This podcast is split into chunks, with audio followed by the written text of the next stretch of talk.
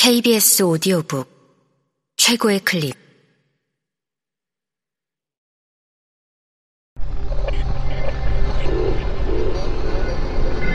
KBS 오디오북.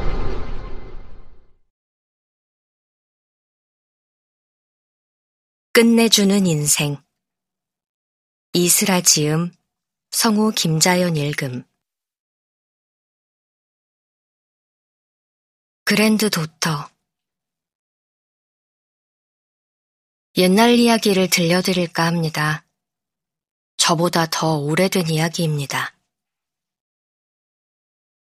고종 황제가 죽고 전국에서 3.1 운동이 일어나고 유관순 열사가 체포되고 독립신문이 창간되던 1919년에도 태어날 아이들은 힘껏 태어났을 텐데요.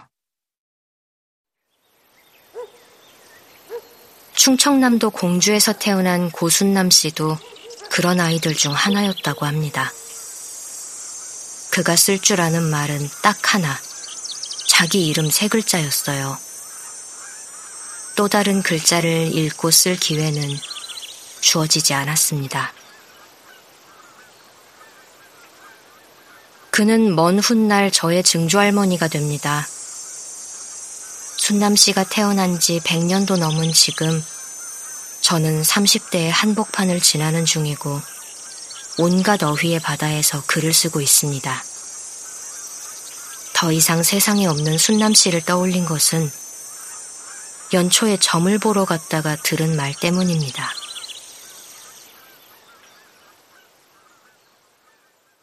맹인 선생님께서 크고 두꺼운 점자책을 펼친 뒤 종이의 표면을 능숙하게 훑으며 말씀하셨습니다. 스라 씨 제주는 스라 씨한테서 온 게 아니에요. 그럼 누구한테서 온 거냐고 제가 물었죠. 선생님은 대답하셨어요. 증조 할머니가 주신 거예요. 그분이 큰 무당이셨잖아요. 저는 고개를 끄덕였습니다. 사대를 횡단하여 전해졌다는 재주가 무엇인지는 몰랐지만 증조할머니가 유명한 무당이셨던 것만은 알고 있었기 때문입니다.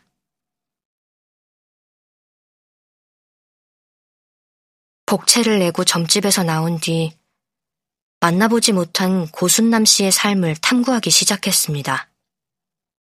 복채로 낸 5만 원은 실제로 한 번도 본 적 없는 할머니에 대한 판타지를 제공받은 비용 같았습니다.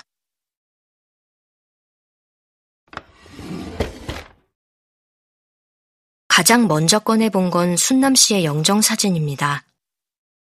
사진 속에서 그는 엄하고 맹렬한 눈으로 정면을 응시하고 있습니다. 야무지게 쪽진 머리, 7대3 가르마로 훤히 드러낸 이마, 낡은 한복 차림. 사진을 함께 들여다보던 병찬 씨가 중얼거렸습니다. 치마만 둘렀지 대장부나 다름없으셨어. 순남 씨를 증언하는 병찬 씨는 저의 외할아버지이자 순남 씨의 셋째 아들입니다. 1947년에 태어나 전파사를 운영해온 사람이죠. 그는 이성과 합리의 세계에서 일하는 기술자인데요. 그런 병찬 씨도 순남 씨에 대한 기억만은 꼭 꿈을 꾸듯이 혹은 오래된 신화를 전하듯이 말하더군요. 내가 다섯 살 때부터 어머니가 많이 편찮으셨어. 어머니 나이 서른셋이었는데 몸이 야윌 대로 야위셔서 팔다리가 꼭 꼬챙이 같어. 밥상을 내어가도 드시지를 못했지. 밥알이 꼭 솜털처럼 보이신다는 거요. 밥이 아닌 걸 내왔다고 욕정을 내셨어. 일도 못 하시고 제대로 먹지도 못 하시고 몇 년을 누워 계시니까 집이 갈수록 가난해지지. 무슨 병인지 알지도 못이야. 얼마 못 살 거라고 동네 사람들이 그랬어. 그러다가 어느 날 아침에 옆집 남자가 찾아와. 찹쌀떡 장사하는 남자인데 간밤에 꿈을 꿨디야. 산신령이 우리 집 기둥으로 내려와가지고는 어머니를 한참 바라봤다는 거요. 그 꿈을 꾸고 걱정이 되었나벼. 진짜로 곧 죽을까봐. 그 애가 호주머니를 열더니 돈을 좀 주더라고. 이걸로 굿이라도 좀 해보라고. 내가 그 돈을 들고서는 유명하다는 무당을 찾아갔어. 공주시 계룡면 신기리에 사는 무당이었는디 그 동네가 우리 집에서 30리요. 거기까지 땀 뻘뻘 흘리면서 갔더니 무당 네 가족이 두부를 쓰려는지 맷돌에 콩을 갈고 있는겨. 한시가 그보다고 사정을 했지. 우리 어머니가 많이 아프다고. 그러니까 무당이 두부 쓰던 걸 관두고 짐을 챙겨.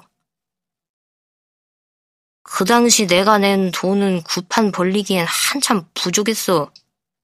하도 그보다니까 사정을 봐줬나벼.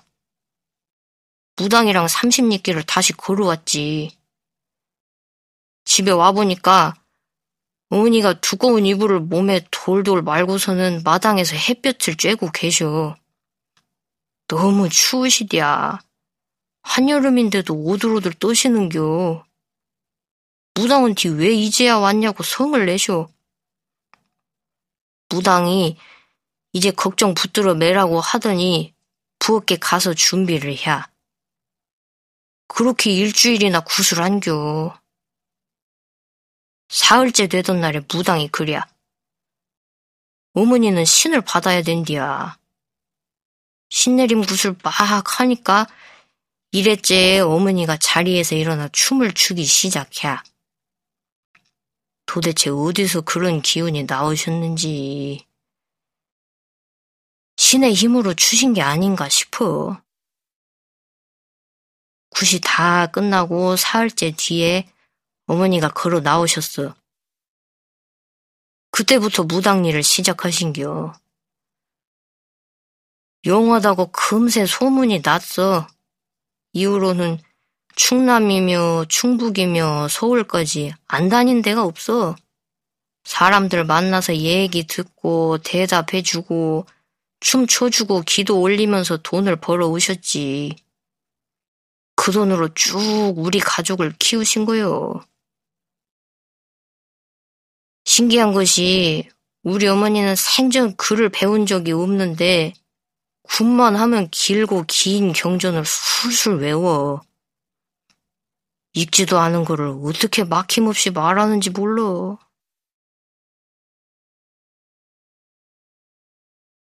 병찬 씨는 믿기지 않아도 별 수 없는 사실이라는 듯 이야기를 마치셨어요. 이 얼마나 마르케스적인 화법입니까? 저는 마술적 리얼리즘 문학을 읽듯 병찬 씨의 이야기를 들었습니다. 점프를 하다가 하늘로 승천해 버린다거나 화산 폭발 같은 숨소리를 낸다거나 웃음소리로 집안의 창문을 깨뜨리는 소설 백년의 고독 속 사람들 못지않게 순남 씨는 환상적입니다. 순남 씨의 영정 사진을 다시 바라보니 죽다 살아나셔서 신과 함께 집안을 일으키는 가장의 위험이 언뜻 비칩니다.